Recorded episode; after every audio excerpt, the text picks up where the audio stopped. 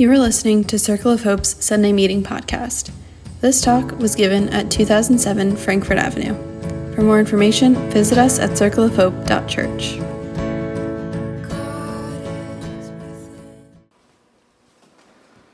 Hey y'all, I didn't introduce myself earlier. I'm Johnny. I use he, him pronouns. I want to introduce someone else to you now, though. Hannah Lehman is here. She is one of our cell leader coordinators. She helps oh, on a, she, she helps lead a worship team. She serves on our baby goods exchange team. She's on our leadership team. She's a doula. She is also a theologian, so she brings a lot of her gifts to the table, and she's going to share a message with us tonight that I'm looking forward to you. So let's welcome Hannah up front.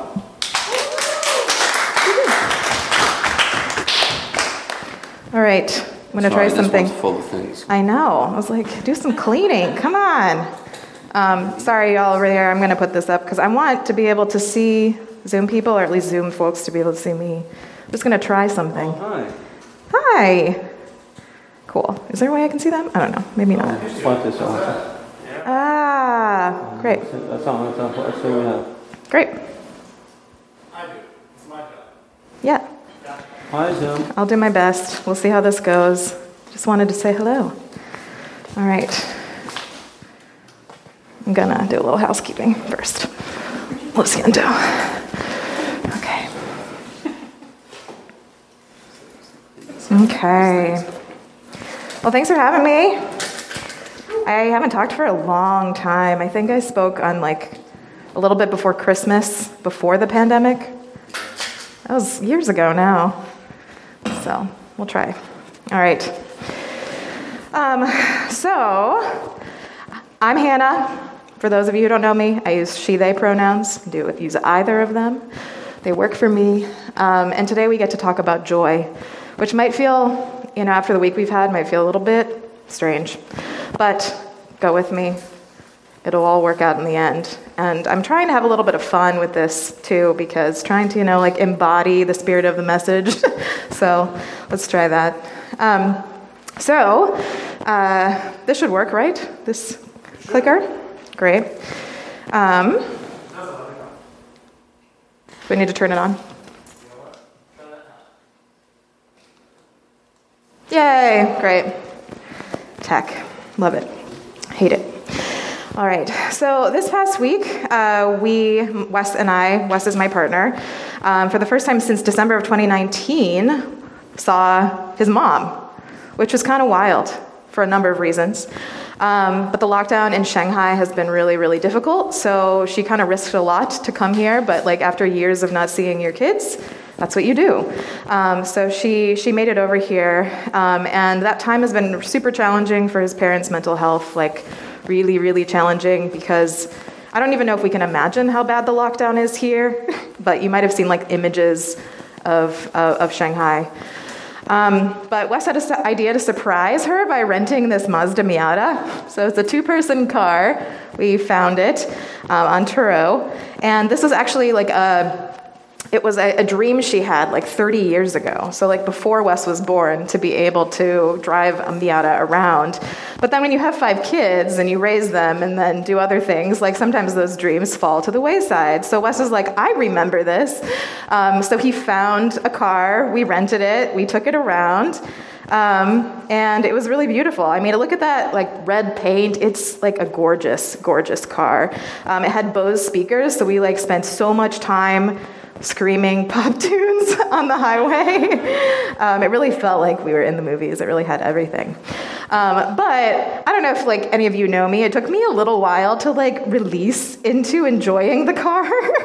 um, I kind of saw it as a death trap, and I think like when I first got into the car, I turned to Wes and was like, "Remember two things: mistakes are deadly, and every other driver is an idiot." so.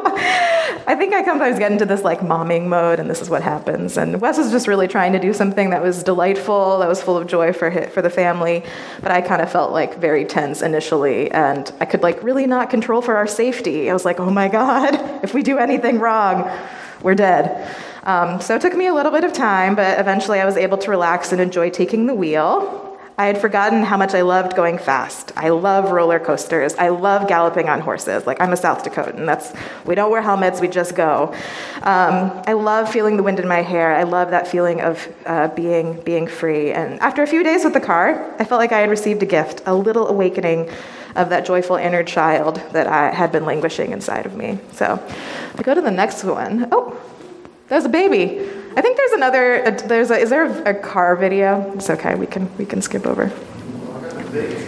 You got a baby video, but I know there's there is a car video, but we'll just skip over it. The baby video can come at the end.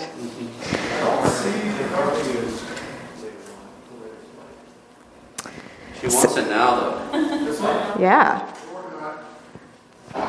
There we go. Can see a little bit.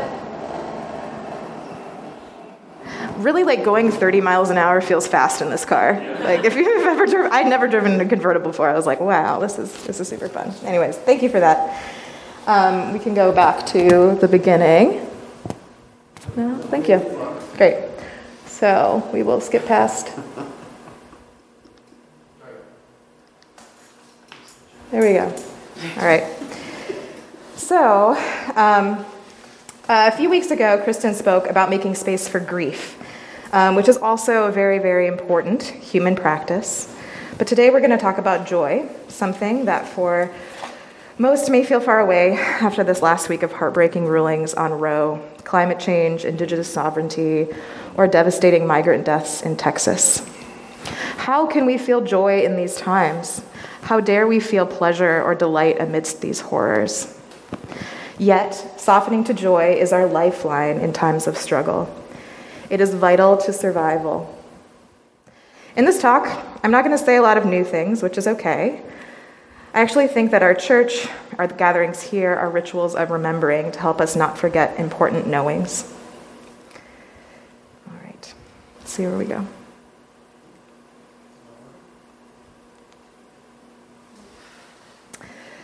So, I am not here to give you an exact definition of joy. I trust that you know it in your body somewhere, that you'll find a sense of it as we make our way through this collection of musings. What I can say is that we're not talking about toxic positivity, escapism, or avoidance. The Christian church has a long standing habit of dismissing the gravity of the present reality of pain and death in this world by saying, Jesus will take care of it. It's fine. It's fine. We're going to heaven it's fine, right? Everything's fine. And we actually might not be fine. There's so many things that point to us not being fine. Um, so it's not even really about being more optimistic. Joy might even be a part of something, part of something completely opposite to the kind of dismissal of death. Uh, it might actually be about facing our humanness. Black mixed race poet and farmer Ross Gay says joy is actually attending to death well. He says that joy has nothing to do with the ease and everything to do with the fact that we're all going to die. At the same time as something wonderful is happening, some connection is being made. We are also in the process of dying. And I think that recognition helps us not to take our connection and our time with one another for granted. We might not be fine, and joy lives amidst that reality.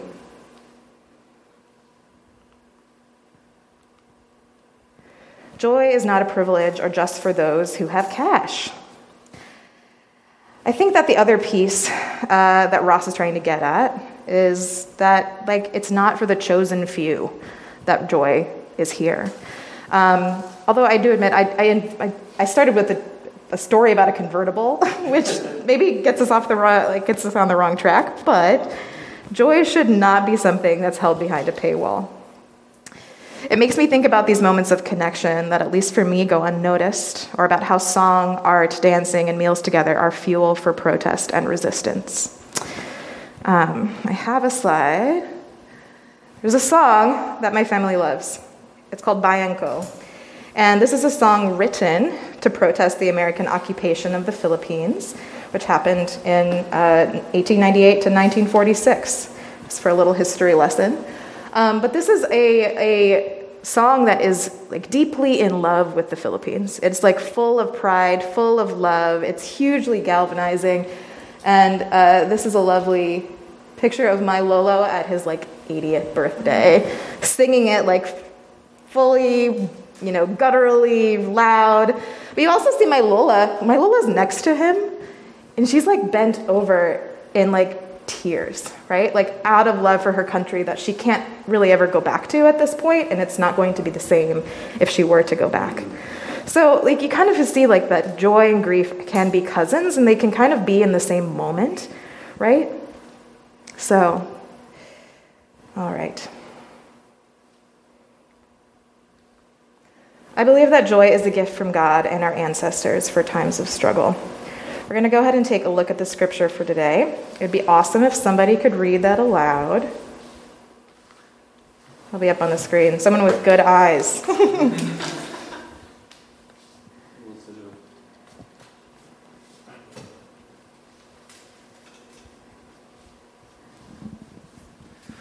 Psalm 30.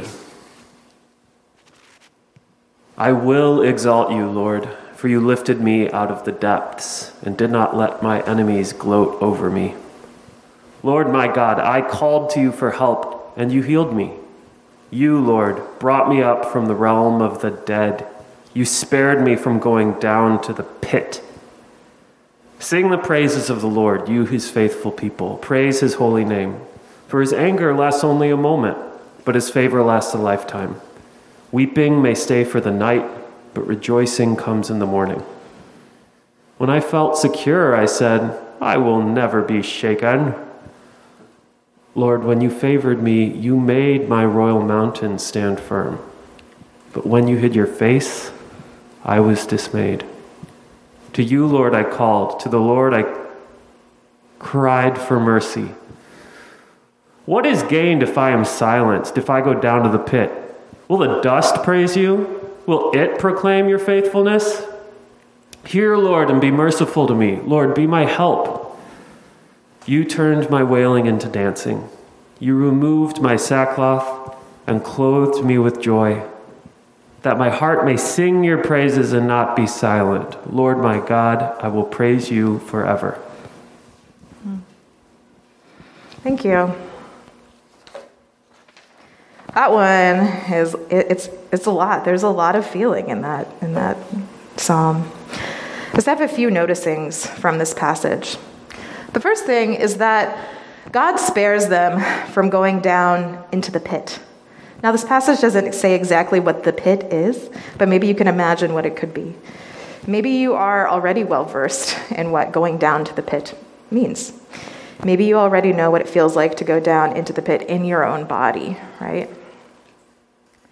So, what words, and this you can just shut these out, what words come to mind when you imagine the pit?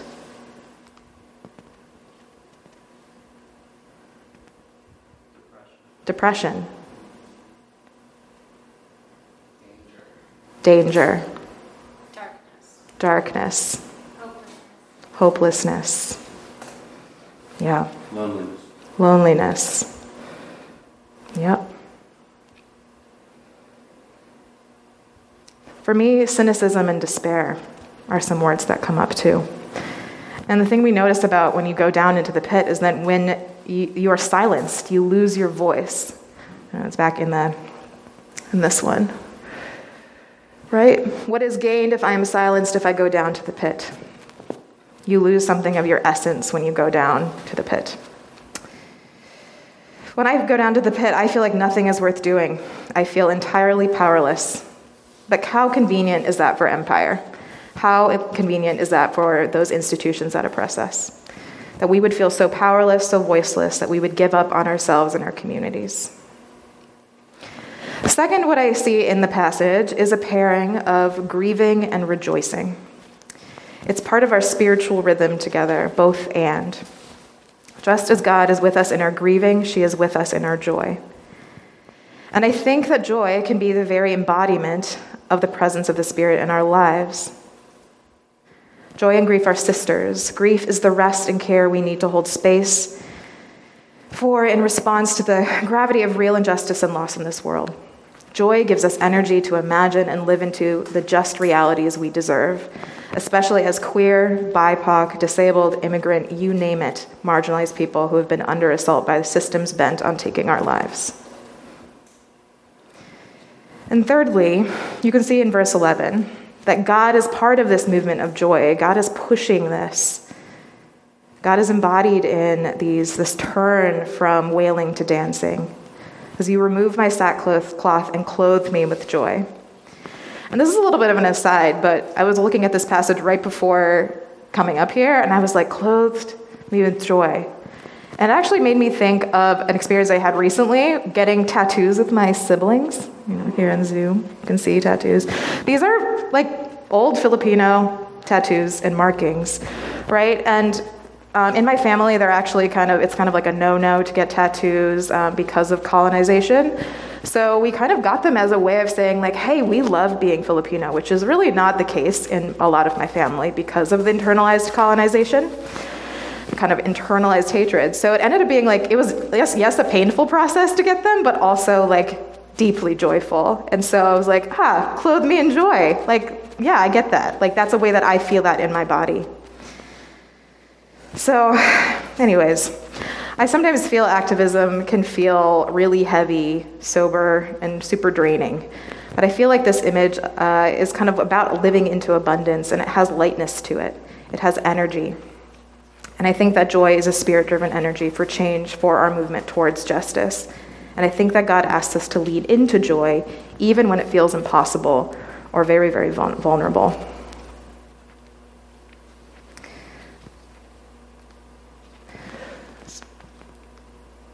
Joy is energy for resistance and change. This is from Audre Lorde. She writes, that another important way in which the erotic connection functions is the open and fearless underlining of my capacity for joy in the way my body stretches to music and opens into response, harking to its deepest rhythm so every level upon which I sense also opens to the erotically satisfying experience, whether it is dancing, building a bookcase, writing a poem, or examining an idea. For once we begin to feel deeply all the aspects of our lives, we begin to demand from ourselves and from our life pursuits that they feel in accordance with that joy, which we know ourselves to be capable of. Our erotic knowledge empowers us, becomes a lens through which we scrutinize all aspects of our existence, forcing us to evaluate those aspects honestly in terms of their relative meaning within our lives. And this is a grave responsibility projected from within each of us not to settle for the convenient, the shoddy, the conventionally expected, nor merely safe. In other words, feeling deep joy helps us look more carefully at our lives and not settle for anything less than what actually serves us. You are galvanized by what you love. Joy stretches our imaginations to what could be and allows us to clarify and embody what is worth fighting for. We can be activists without forfeiting our joy. Ross says he's curious about a notion of justice that is in the process of exalting what it loves. And I'm going to repeat that because I think it's good. A notion of justice that is in the process of exalting what it loves. Perhaps this means that we define ourselves by more than being against. For example, perhaps defining ourselves as anti racist may only be part of the story, but expressions of BIPOC joy might offer a more spacious embodiment of the freedom we're laboring for. I also think the band Muna does a great job making songs that embody queer joy. So last year they made made a song um, called Silk Chiffon, which is super fun, and it's pure delight. And I want you all to like listen to this on loud, on blast on the way home. Being queer, yeah, do it. Yeah, do it. It's super fun. Is it? Oh yeah, we have it. Let's play a little bit of it. Just enjoy it.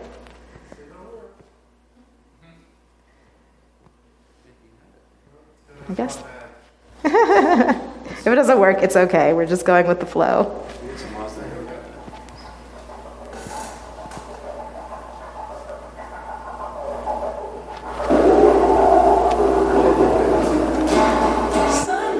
Oh. sounds very garbled. Let's just cut it.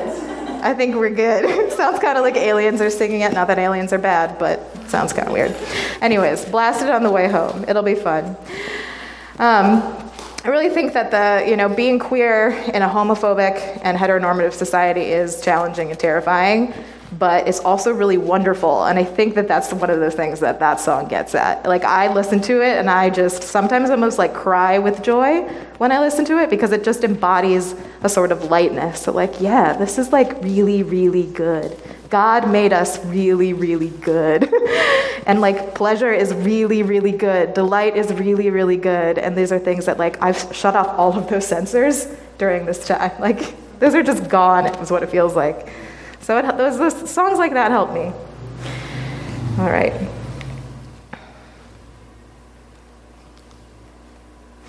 Joy is feared by those in power because it is a disruptor of the status quo. It disrupts the expectations of our racist and capitalist society by saying, You are not what you produce. You are worthy of care, rest, delight, nourishment, and dancing in the streets kind of thriving. It allows you to see yourself and your community clearly, to feel your true belovedness, your inherent worth, so that you won't settle for anything less than what you deserve. Its disruptive power is why we see expressions of joy being policed. Joy doesn't have to be an extravagant party or Mazda Miata. Joy can simply be in taking a rest and being yourself, and even those expressions of joy are policed in our society. So I'm going to read an excerpt uh, from Loitering by Ross Gay, the guy that I talked about earlier in his Book of Delights. It's long, but let's use this as an exercise to just take in, take our time um, and enjoy his words. You can close your eyes, do whatever you need to do to just be in the moment. Webster's definition of loiter reads thus to stand or wait uh, around idly without apparent purpose and to travel indolently with frequent pauses. Among the synonyms for this behavior are linger, loaf, laze, lounge, lollygag, dawdle, amble, saunter, meander, putter, dilly dally, and mosey. Any one of those words, in the wrong frame of mind, might be considered a critique, or when nouned, an epithet. Indeed, lollygag was one of the words my mom would use to cajole us while jingling her keys while she was waiting on us, which, judging from the visceral response I had while writing that memory, must have been not infrequent. All of these words to me imply having a nice day, they imply having the best day. They also imply being unproductive, which leads to being, even if only temporarily, non consumptive, and this is a crime in America. And more explicitly, criminal, depending on any number of quickly apprehended visual cues. For instance, the darker your skin, the more likely you are to be loitering, though a Patagonia jacket could do some work to disrupt that perception. A Patagonia jacket, colorful pants, Tretorn sneakers with short socks and an Ivy League baseball cap, and a thick book that is not the Bible, and you're almost golden. Almost. It occurs to me that laughter and loitering are kissing cousins, as both bespeak an interruption of production and consumption. It's probably for this reason that I've that I have been among groups of non white people laughing hard who have been shushed in a Qdoba in Bloomington, in a bar in Fishtown, in the Harvard Club at Harvard.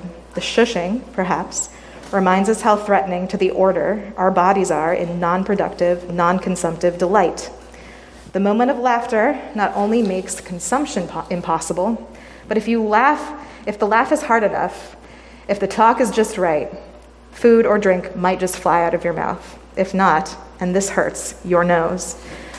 And if your body is supposed to be one of the consumables, if it has been, if it is one of the consumables around which so many ideas of production and consumption have been structured in this country, well, there you go. There's a Carrie Mae Weems photograph of a woman in what looks to be some kind of textile factory, with an angel embroidered to the left breast of her shirt, where her heart resides. The woman, like the angel, has her arms splayed wide, almost in ecstasy, as though to embrace everything. So, in the midst of her glee, is she. Every time I see that photo, after I smile and have a genuine bodily opening on account of witnessing this delight, which is a moment of black delight, I look behind her for the boss. Uh oh, I think. You're in a moment of non productive delight. Heads up which points to another of the synonyms for loitering, which I almost wrote as delight, which is taking one's time. For while the previous list of synonyms allude to time, taking one's time makes it kind of plain. For the crime of loitering, the idea of it, is about ownership of one's own time, which must be, sometimes, wrested from the assumed owners of it, who are not you, back to the rightful, who is. love that passage. I love so many things about this passage, but one of the things I love most is how joy feels so much more like a deep breath than like anxiously trying to be happy. Um, it's feeling so at ease that you can receive that big belly laugh as a gift from the Spirit, letting it overtake you without looking over your shoulder for the boss, because your time and body, well, they are yours. This talk of delight also reminds me of uh, a Filipino world, or word, gigil, so maybe you've heard this. It kind of sounds like giggle. but it's kind of untranslatable. But it's essentially that overwhelming and uncontrollable feeling of delight that you get when you see like a cute puppy or a kitten or a baby, and you just have to snuggle it.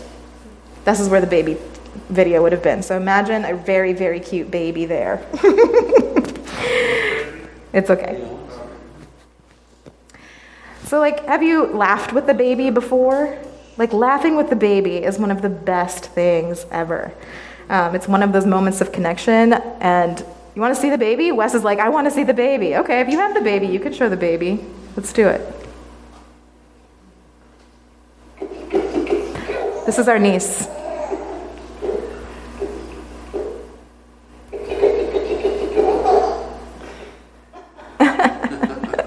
right? Can't laugh and you want to like swoop in there and like pinch cheeks and like snuggle. That like overwhelming, uncontrollable urge, right? Um, I feel like the time that I've felt this the most is, was actually when I got my, my last dog, Lincoln. And people would hear me talk to Lincoln and they would come in and ask if something was wrong. Like I was that weird. Like it was an entirely different, high pitched voice. There'd just be, you know, I'd be just totally enthralled, like, would lose track of any time, anything that I needed to be doing to just enjoy. So that's gigil. So I think sometimes that practice of joy is making those gigil receptors more open and sensitive. I think naming and making space for joy and delight is a muscle, right? So cultivating that space to receive joy and delight is actually quite a discipline um, especially for me. Like you heard with the story about the Miata, like it took some time. It took some like you gotta just let go and release. But it's really this practice or habit of softening, of slowing down, of noticing and being in my body, letting the Spirit of God do her work to bring me out of the pit and clothe me with joy. I'm admittedly terrible at this, but isn't it common to give a sermon that you actually need to hear? Right? So, naming and making space for joy and delight is like a muscle. It's something that we have to kind of to work on. We have to practice. And I think some of that work is noticing the magic in what is already there the taste of a ripe nectarine, connecting with a new neighbor when I walk the dog, getting my hands in the dirt at Ruth Street Farm, holding my niece for the first time, hearing my nephew call me Tita Hannah on repeat for hours. And I think another piece of it might be taking stock of our lives more holistically and figuring out where things need to change. How can you orient your life so that you you labor and live from a place of joy and delight as opposed to obligation and just muscling through? So there's some practices to consider if you would like. So practice naming something that, that delights you or embodies joy for you each day. And maybe it means if this feels hard to you, Grab a friend that you feel like is fluent in delight, and it will rub off on you. Make time for play and laughter, and make some time to stretch your creative muscles. All right. So, we're going to take some time for talkback. I'm going to pray. We're going to take some time for talkback. Um, and I'd love to hear what you have to say. So, I'd like to close with a rendition of Isaiah 35 made by Cole Arthur Riley, author of This Here Flesh. Then justice will dwell in the wilderness. It will bloom with shouts of joy. My people will abide in a peaceful habitation in secure dwellings and in quiet resting places. May it be so. Amen. Thanks for listening to Circle of Hope's Sunday Meeting podcast. If you want to talk about it or get connected, visit circleofhope.church. You can also find us on Instagram or Facebook at Circle of Hope Net.